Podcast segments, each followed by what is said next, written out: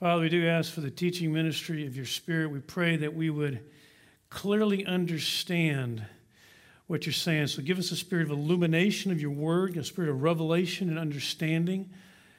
Enable us to receive your word and to be benefited by it, Lord, that we might really understand how you want this church to really function, the family to function.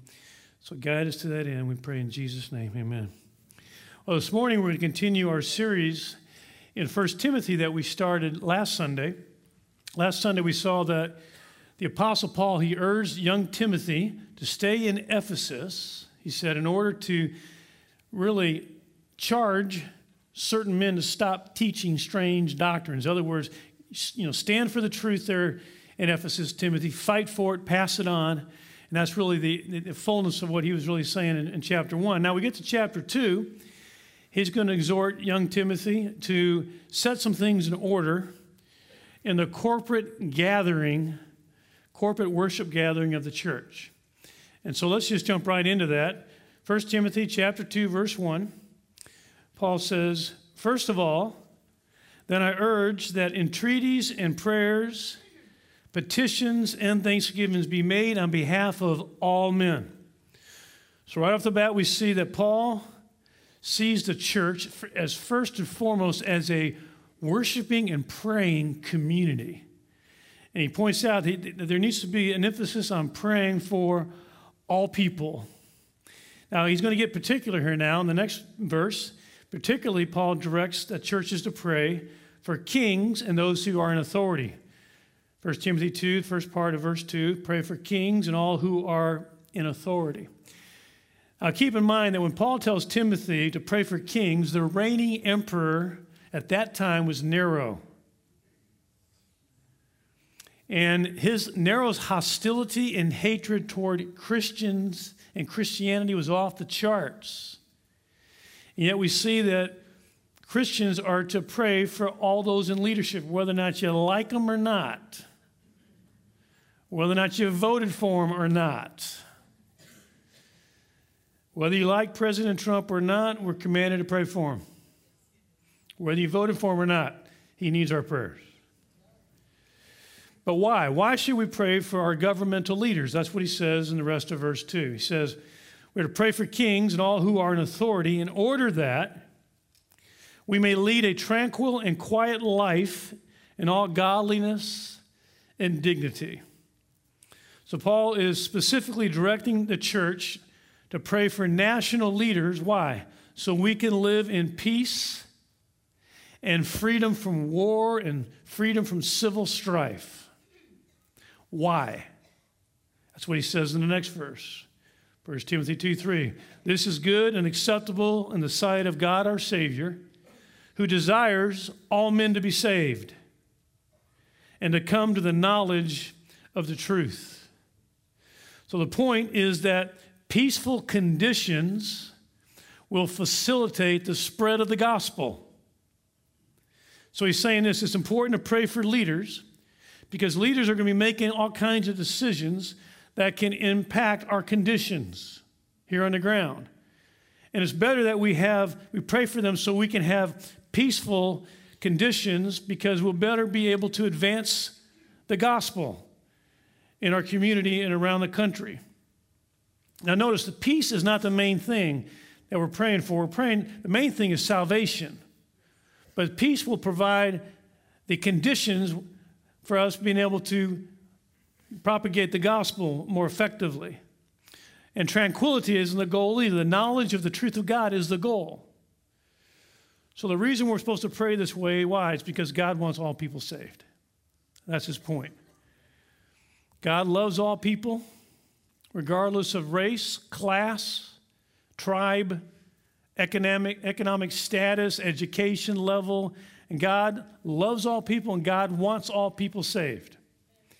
And if we're the people of God, then we ought, ought to have God's heart. And that means we should also love all people and want all people saved. We shouldn't have any racism in our church, any nationalism, any tribalism, any classism. That shouldn't exist in any church. It may exist out there, but it should never exist in here. Why? Because God loves all people and wants all people saved, and that's how we should feel as well. I was ministering several years ago in Bulgaria with a small team, and we, our goal was to saturate one, one city in southern Bulgaria by the name of Kırdzali. We, our goal was to saturate it with the gospel in just nine days. We had the Jesus film in Bulgaria, Bulgarian. We had the Jesus film in Turkish because 40% of the city was Turkish. And we were going to every town square, you know, nine nights in a row showing the Jesus film. We actually were stopped by a group of thugs that the Eastern Orthodox Church sent out to stop us physically in one particular square, but we just kept going around it and went some other ones. But I, I learned that there was a part of the city that was called the Gypsy Quarter. It was, it was, there was a quarter of the city that was known for the gypsies. Had kind of taken over, Turkish gypsies had taken it over. The Bulgarians and the Turks hated each other, and they hated the gypsies as well. And the, the actual the Bulgarian church that we were working with was on a corner, and across the street from that church was the beginning of this, this gypsy quarter. And so I asked a question because as we're just you know trying to saturate the whole city, I wanted to saturate every part of the city with the gospel. And so I asked, asked about this quarter. I said, Has anybody ever gone there from your church to share the gospel? And that church had been there for years. And the pastor said, No one from our church has ever been there. I said, No one from your church has ever crossed the street and gone in to talk to these people. He said, No. And then I said, Well, I'm going to take our team in there. So would some of you like to come? None of them wanted to come.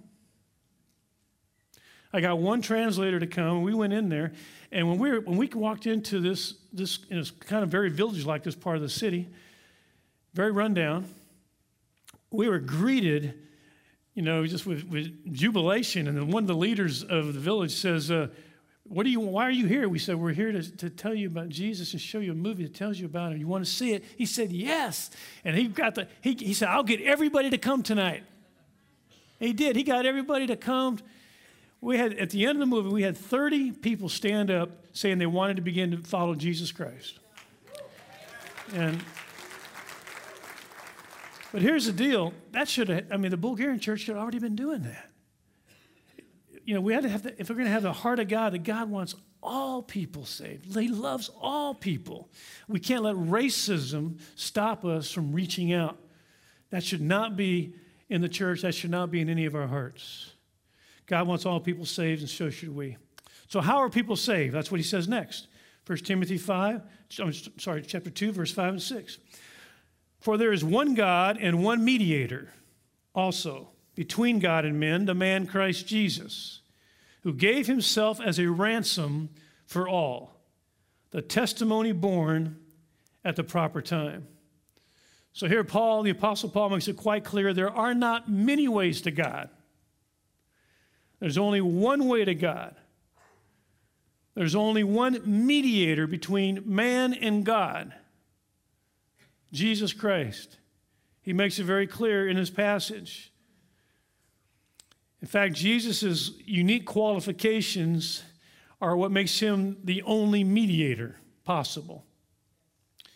Now, Jesus said, I am the way, the truth, and the life. No one comes to the Father but through me. He's saying there's only one way, there's only one road, there's only one path, there's only one mediator. It's him.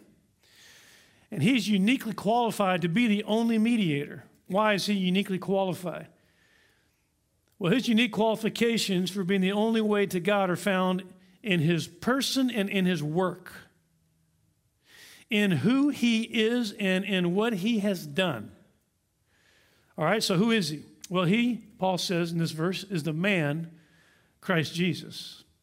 Now, of course, we also know there's many, there's hundreds of verses that point out that he is God come in the flesh. He is also God. But here, Paul is emphasizing that he's the man, Christ Jesus. Just earlier in some verses, he points out his deity when he says this that he came into the world to save sinners. He, talking about Jesus, came into the world to save sinners, which assumes a pre existent purpose and decision made by him because he's pre existent, because he's God. The Son of God becomes a man. But Paul's emphasizing his humanity by saying the man Christ Jesus here. Why? Why is that important? It's important because if he's going to be a mediator who's going to represent both God and man, then he needs to be both God and man. And that's why he did that. So he could mediate between God and man.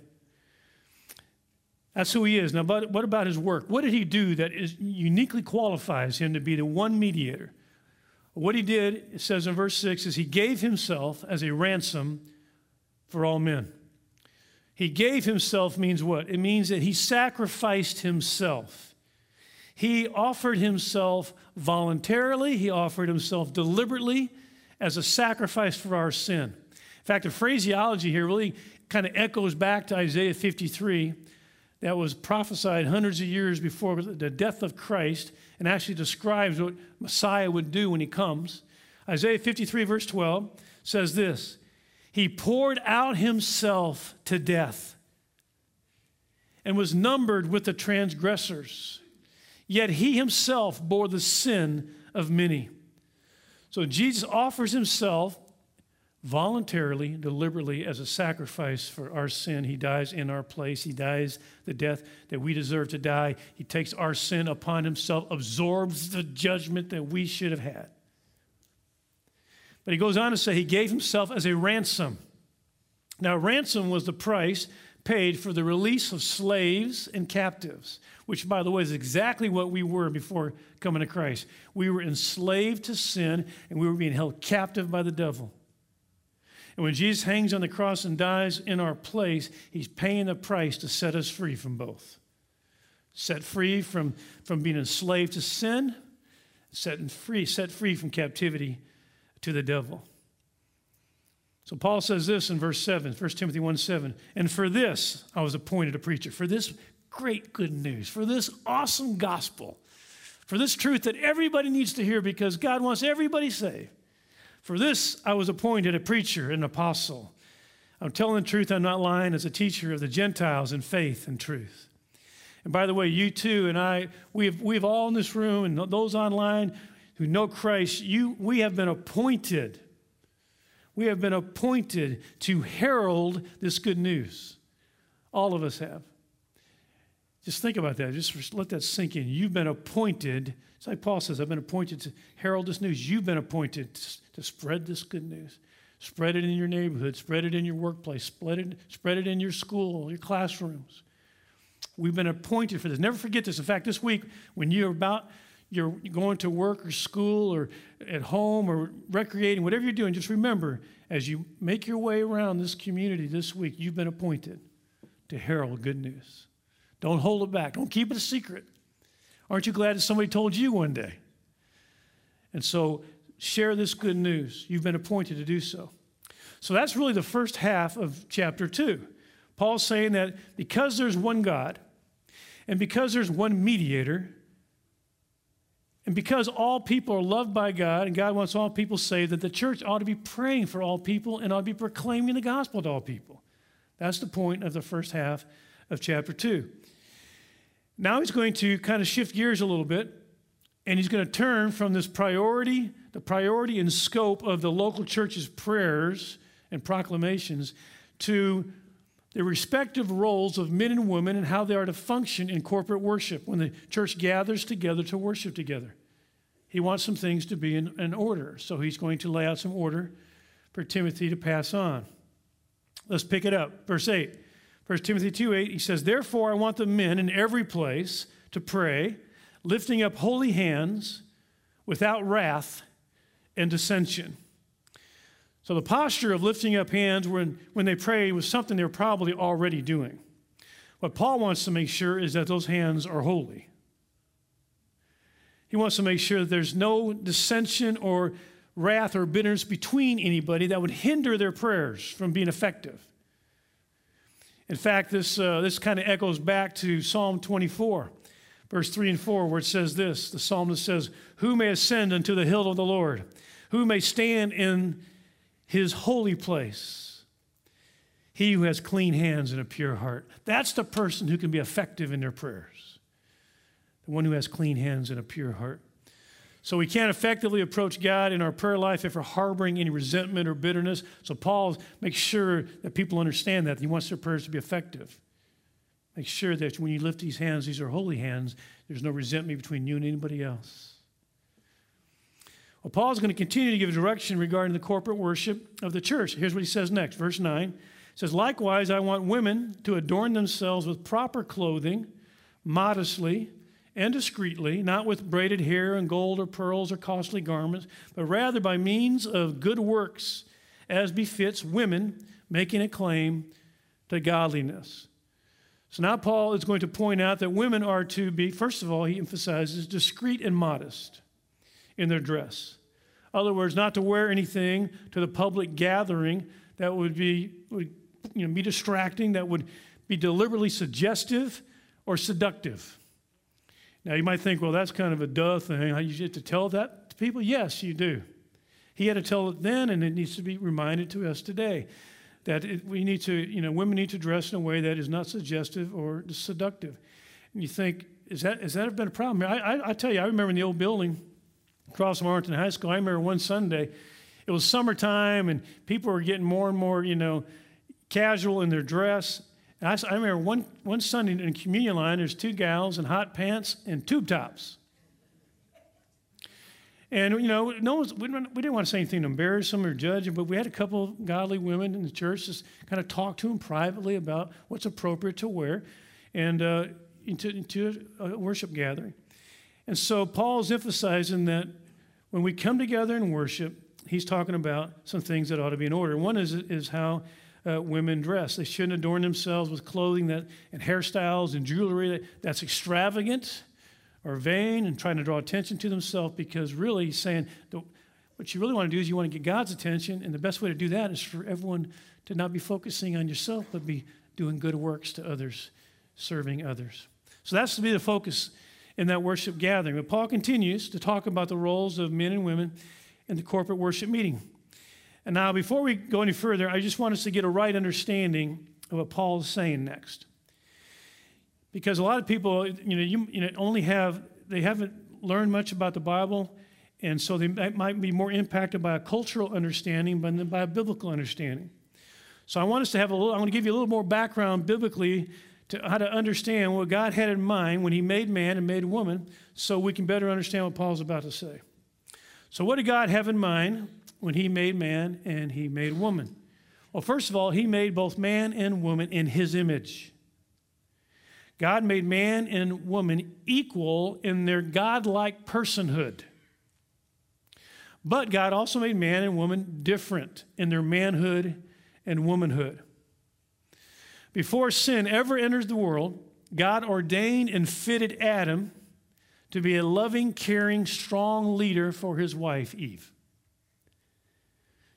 And before sin ever entered the world, God ordained and fitted Eve to be a partner who supports and honors that leadership and helps carry it through as a partner. And so, this pattern, this original pattern, before sin enters in, is a beautiful pattern. God, remember, God is good, and He created a pattern that was going to be for our best. And we'd be most satisfied and most fulfilled by following that pattern. Because God is good, and it's also a pattern that will bring Him the most glory. Keep that in mind. So this pattern starts off, it's a beautiful pattern. They respected each other, they served each other, they complemented each other, they enjoyed each other. Now, what sin did was sin comes in and ruins this God ordained harmony. So sin made men abandon servant leadership and become either passive or harsh and uncaring. And sin comes in and distorts the woman's support and honor into manipulation or defiance. So what is Paul doing? We get to, you know, we get to Ephesians chapter 5 where we won't have time to really walk through that this morning. If you're not familiar with it, you might want to read it later. What Paul is doing in Ephesians 5 is he's calling for a recovery of God's original pattern. Now that, you, now that we're born again, have the Spirit of God living in us, let's go back and get things in the you know, appropriate God given, ordained design. So he talks about the role of the husband is to, is to take the primary responsibility for Christ like servant leadership and protection and provision for the home. And the role of the wife is to honor and affirm her husband's leadership and to help him carry it through as a partner. And here's the deal when a husband leads like Christ, and a wife responds like the bride of Christ, then there's going to be a harmony and a mutuality, and it's going to be more beautiful and more satisfying and more, more fruitful and effective than any pattern anyone else can come up with in marriage. Anybody could possibly dream of. So when a husband leads like Christ and a wife responds like the bride of Christ, what's going to happen? This is going to bring about the greatest satisfaction for both the man and the woman and the greatest glory for God. That's the whole plan.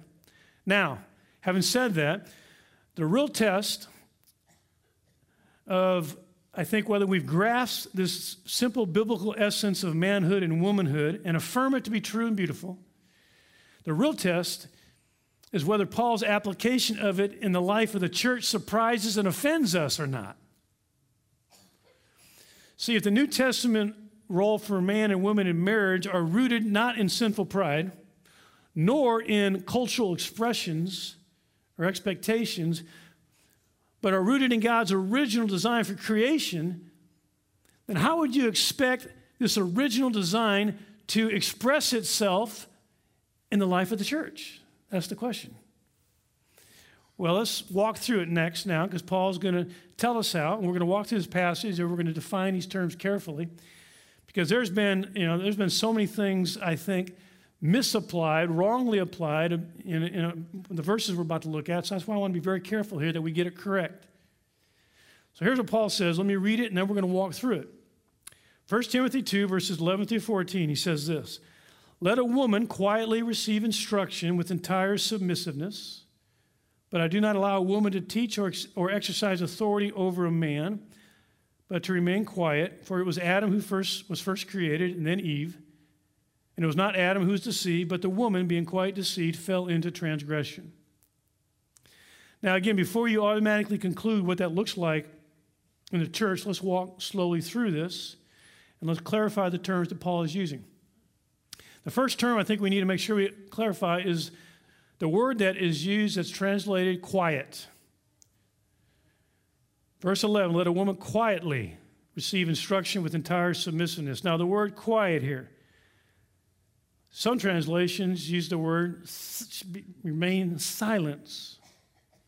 But is that really the word, the right translation? Because this same Greek word is used two other times in very nearby verses the same Greek word. So let's see what it means there, and it'll help us understand what he means here.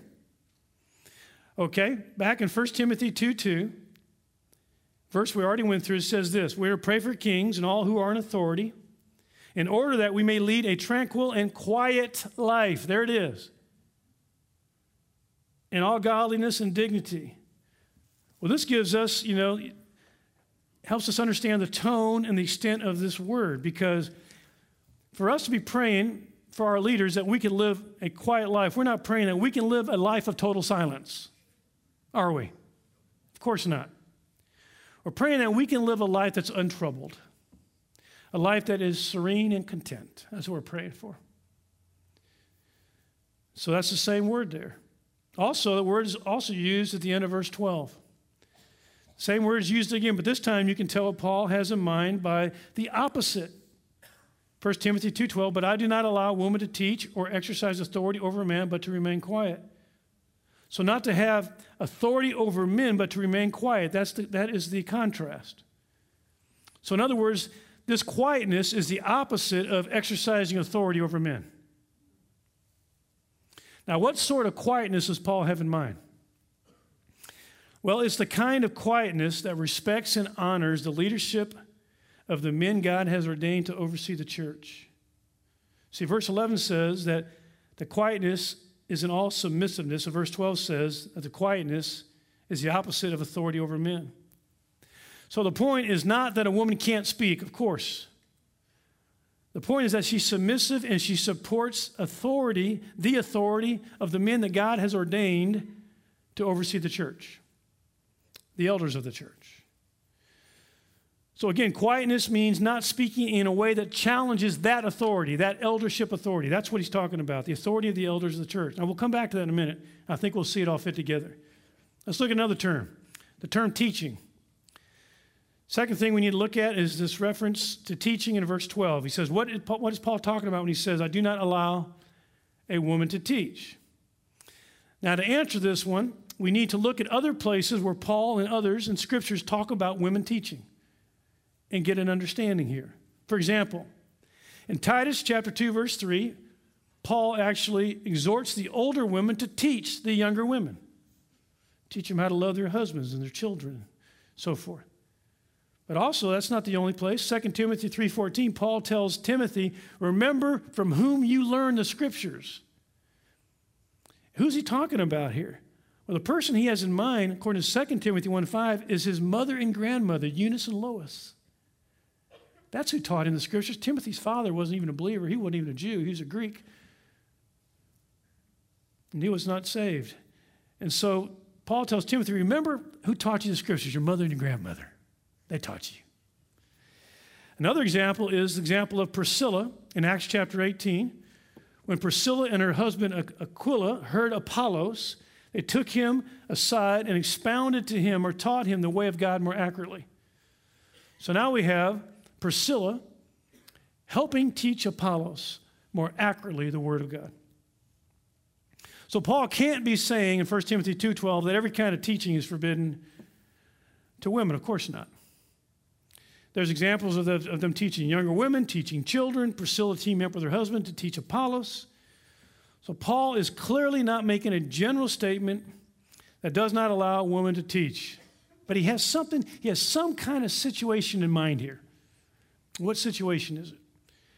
Well, again, I think the safest thing to do is for us to let the next phrase guide us. So many things can be cleared up in people's understanding in the Bible if they just read a little further, get the context. What he says in the next phrase is, he said, I do not allow a woman to teach or exercise authority over men.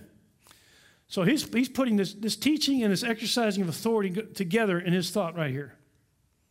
So, at least one general thing we can say about women teaching is that Paul forbids it when it's part of the exercise of authority over men in the church. And when does that happen? Well, let's look at that third word, authority. Let's see how he uses it. By the way, you know, the very next thing Paul addresses after 1 Timothy 2 is 1 Timothy 3, where he talks about the qualifications for elders in the church. You can see his flow. He goes from talking about authority to talking about elders in the church. The very next chapter deals with qualifications for those authorities of the church, the elders. And when you read about the role of elders in the church, what you find out is, is the elders were to primarily govern and teach. 1 Timothy 5:17 says, Let the elders who rule or govern well be considered worthy of double honor, especially those who labor in preaching and teaching. So elders rule or govern, elders teach or preach. Again, so I don't think this is coincidental what Paul's talking about here in 1 Timothy 2.12, that he does not allow a woman to teach or exercise authority over men. He's saying this, I do not permit women to fill, to fill the office of elder in the church. The elders are charged with the leadership and instruction of the church. I mean, there's many people that can, can teach in the church, but those responsible for, for what happens in this area are the elders. So the authority that Paul has in mind in 1 Timothy 2:12, I believe, is the authority of elders. Now, what is that supposed to look like? Well, elder authority does not lead by some autocratic, authoritarian, you know, coercion, political maneuvering. Elders lead how? Elders lead primarily by persuasion through teaching. So, the kind of teaching which is inappropriate for women, according to Paul here in scriptures, is a teaching that is part of expressing the authority spoken of here in verse 12. The very two things that are the primary jobs of the elders in the church to govern and to teach. So the authority of 1 Timothy 2:12 is most probably the governing authority of the eldership in the simplest way to describe what Paul is, says is inappropriate for women to do is it's inappropriate for the women to be elders in the church. That's why I think Paul starts the next chapter, in the next verse, 1 Timothy 3 1, first chapter, he says, It's a trustworthy statement. If any man aspires to the office of overseer, it's a fine work he desires to do. And then he gives qualifications that are clearly specific for men.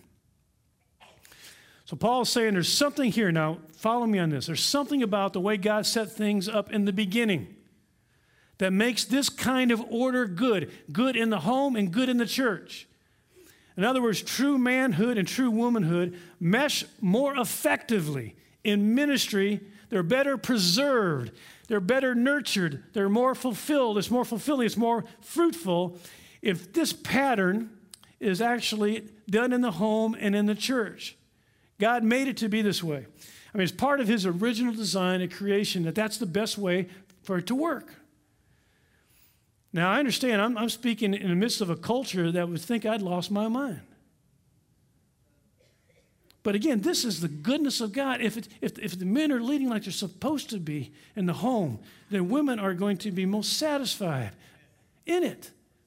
I'm not talking about someone who takes these verses and uses them like a club and, and, and doesn't use them right. No. We're talking about taking them as they really are taught here. It's where their home will be most, the most healthy and the church will be the most healthy. And so now Paul is going to give two reasons for this. Two reasons for saying that men and not women should bear the primary responsibility of leading and teaching the church as elders. 1 Timothy chapter 2, 13 and 14. Here's his reasons. For it was Adam who was first created and then Eve. And it was not Adam who was deceived, but the woman, being quite deceived, fell into transgression. You'll note right away that neither one of these reasons are cultural. So let's take a look at them. First of all, verse 13. There was Adam who was first created, then Eve. Now, the point here, I think, is very simple. God created man first, put him in the garden, gave him the responsibility over the garden and, the, and over just the moral pattern of the garden. And then he created a woman as his partner to help him carry out that responsibility into action. In other words, Paul teaches that men should be the primary, primarily responsible for the governance and the teaching in the church. But he's not basing this on anything that's cultural. He's not basing it even on something, you know, that's that, that was going on in Ephesus at the time. He's, he's basing this on creation. That's his basis. Before sin enters in, that's what he bases it on a virtue of manhood and womanhood in creation. That's the first point he makes. Second point, 1 Timothy 2.14, and it was not Adam who's deceived, but the woman, being quite deceived, fell into transgression. Now here, most of the commentators throughout church history have taken this verse to simply mean that women are more vulnerable to deception and therefore should not be given the responsibility of leading and teaching the church. Is that correct? Statistics say that six times more men than women are arrested for drug abuse, 10 times more men than women are arrested for drunkenness. 83% of serious crimes in America are committed by men. 25 times more men than women are in jail. Most of all rape is committed by men.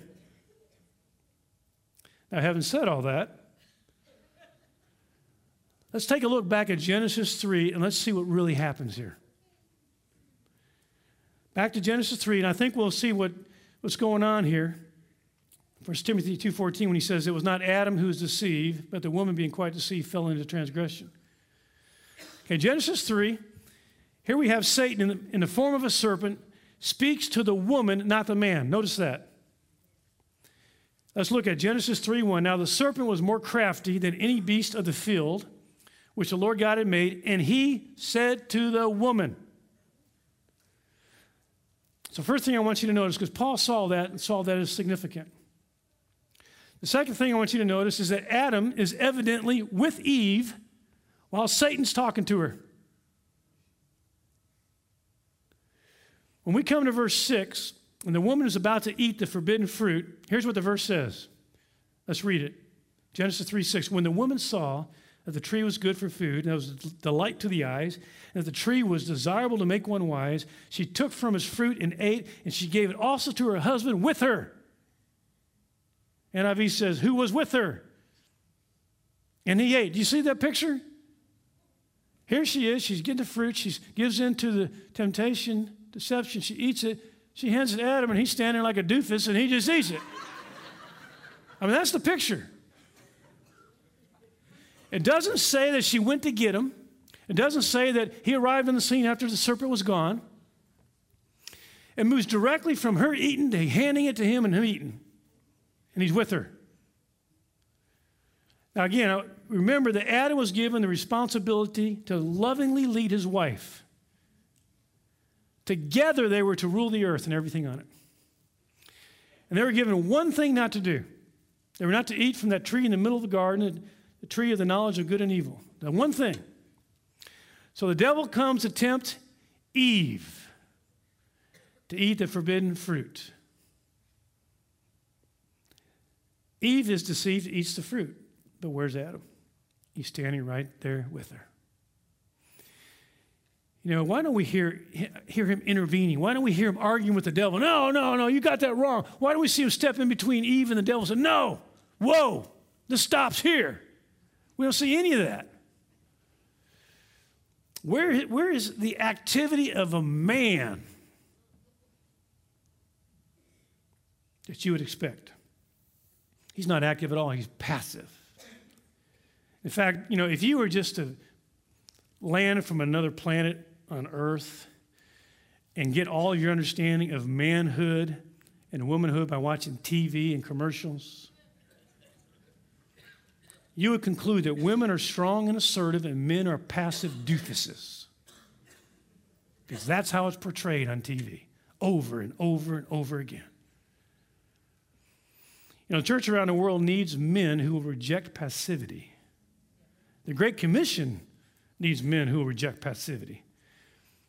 You know, I, people, I've, you know, I've oftentimes wondered why are two thirds of the pastors in China women? And why are two thirds of the missionaries on planet Earth women? And I tell you, I thank God for women who've stepped up because I'm telling you, we'd never get the Great Commission fulfilled without women. But my question is, where are the men? I mean, I'm not down on the women and I'm just like, where are the men? Why aren't there more men that stop being passive and be active? Well, let's go look back at Genesis 3 now. The third thing I want you to notice is when, when God, you know, first of all, I think, I think the devil knew the order. I think he knew the order, and that's why he went to Eve. I think he purposely went to her to, to go against the entire order God set up. Because it's interesting, when God rebukes Adam, and Eve, he rebukes, he goes to Adam. I want you to notice what God disapproves of, though. Obviously, he disapproves of the eating of the forbidden fruit. But I want you to know, notice what he says to Adam. Genesis 3:17. He reprimands Adam, says this: Because you've listened to the voice of your wife, and I've eaten of the tree which I commanded you, you shall not eat of it. Cursed is the ground because of you. Now, these words are interesting. You listen to the voice of your wife. I think that's significant because there's no record anywhere in chapter 3 that Adam said anything. I mean, that Eve said anything to Adam. But there's good reason to believe that Adam was there. He's listening to this interchange between the serpent, the devil, and Eve, and he's falling in line behind her. That's what I think God's talking about. Again, notice that God's reprimand is not, again, not just a reprimand of, of Adam eating the forbidden fruit. It's that I think the reprimand is that you forsook your responsibility to be the leader and the moral guide of your home. That's what you did. And Satan subtly, again, I think he knew the created order. I think he knew it was ordained for good, and I think he deliberately defied it. He ignored the man, he ignored him purposely and goes straight to Eve. So Satan puts Eve as the spokesman, the leader, and the defender. And at that moment, at that moment, both the man and the woman slipped, I think, from innocence and let themselves be drawn into a pattern of relating to each other to this day that is destructive. John Piper paraphrases 1 Timothy 2.14, and I just want to put how he does it up here because it helps us understand what's really happening. So put it up there on the screen. He says it this way Adam was not deceived that is, Adam was not approached by the deceiver. He did not carry out direct dealings with the deceiver. But the woman was deceived and became a transgressor. That is, she was the one who took up dealings with the deceiver and was led through her direct interaction with him into deception and transgression. Now, see, if this is right, then the main point is not that the man is undeceivable or the woman is more deceivable. That's not the point. The point is that when God's order of leadership is repudiated, it brings damage and ruin. Men and women are both more vulnerable to error and sin when they forsake the order that God has intended. So, Paul's argumentation here in 1 Timothy 2 11 through 14 is that men ought to bear the primary responsibility for leadership, teaching the church, that is, elders. Because in creating man first, he says he gives two reasons. God taught that men should take responsibility for leadership in relationship to women, and because the fall of Adam and Eve shows the neglect of this divine pattern. And it puts men and women in a more vulnerable position and lead, that leads to transgression. So, based on the Word of God, based on the passages like this, that's why at Grace Community Church we have only male elders. But those elders are also supported by godly wives who help and support them in their roles as partners. And listen carefully to the rest. In the rest of the church, both men and women who honor and affirm the leadership and teaching of the elders, men and women who are gifted and equipped to do hundreds of other ministries in the church, to use their gifts, to use their, their talents to serve Christ in that setting. That will be the most effective and healthy way for the body of Christ to function, and that'll bring the most glory to God. Well, then Paul finally says this, verse 1 Timothy 2.15. He says, But women shall be preserved through the bearing of children if they continue in faith and love and sanctity with self restraint. This verse is really ambiguous in its translation and in its brevity. So the question is, what is Paul saying here? And I tell you, scholars and commentators on this verse are all over the map, and I've read a lot of them. What is Paul? I mean, the heart of Paul, first of all, you see that Paul is obviously wanting to comfort uh, any Ephesian sisters in Christ who might have been offended up to this point. Obviously, there's something he's saying here that's consolation. What is he saying, though? Well, the best summary that I could find that actually deals with all the issues in this verse, and there are many, actually is the way the Amplified Bible translates it. The Amplified Bible is kind of a interpretive translation. And they really deal with the issues in this verse so well. I just thought, I'm just going to put that verse up there and let you see it because it explains it so well. What he's saying is this 1 Timothy 2.15, Nevertheless, the sentence put upon women, remember, he's gone back to the Genesis account. And part of that sentence on women was the, the, the pain of motherhood, the pain of bearing children. Nevertheless, the sentence put on women of pain and motherhood does not hinder their soul's salvation. They will be saved eternally. They continue in faith and love and holiness with self control, saved indeed through the childbearing. And this is part of the complication of this verse is there's a definite article. It's not just through childbearing, it's the childbearing. It's talking about something specific. The childbearing, that is, they'll be saved by the childbearing. What is that? That is the birth of the divine child. That is by the entrance of Christ into the world. So let me summarize it this way. Paul's bringing, I think what Paul's trying to do is bring his whole teaching on roles of women and men into, back into per, eternal perspective. Saying, regardless of our roles, the bigger picture is that we are equally and eternally saved to the interest of Christ into the world through a woman to die for our sins. So let's walk out our faith and let's all fulfill our destiny. That's how I think he wants us to end with that kind of perspective. So, as we ready to close in prayer for just a moment, I just I tell you, I just want to, I'm amazed by, I think we got so many men that really are functioning like really Christ like servant leaders who love their families and love this church family. They're serving that way in the home, they're serving that way in leadership in this church. We got great elders, we got humble elders. We don't have anybody lording over anybody in this church. They, they take their responsibilities seriously, they humbly serve, they love, they shepherd. And we got a church full of great men and women, gifted, are serving in all kinds of ministries, using their gifts in all kinds of ways freely. And I want to encourage that to continue on. In fact, I just I want to I want to stop by asking. I'd like to ask all the women in the church. Would you just stand up for a second? Just stand, if you would. I just want you to know, and I know I speak on behalf of the elders in saying this. As, as I'm speaking, you know, as you know, as one of them and say how much we, how much as elders, we totally appreciate and value the women of this church. We value you, we, we value your ministry, we value your gifts, and we want them used here. We want you to fulfill your ministry here in all the ways, and there's hundreds and thousands of ways to do it. And so we just we're so grateful for you, and we want you to know how much we appreciate you. So, guys, can we give it up for these women here?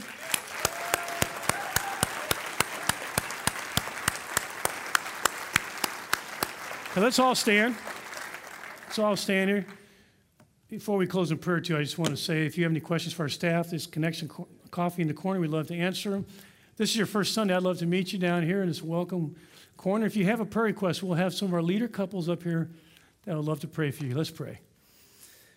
Father, we thank you for your word. We pray for the grace for us to walk it out rightly in a way that really honors you, in a way that blesses the men and women of this church family.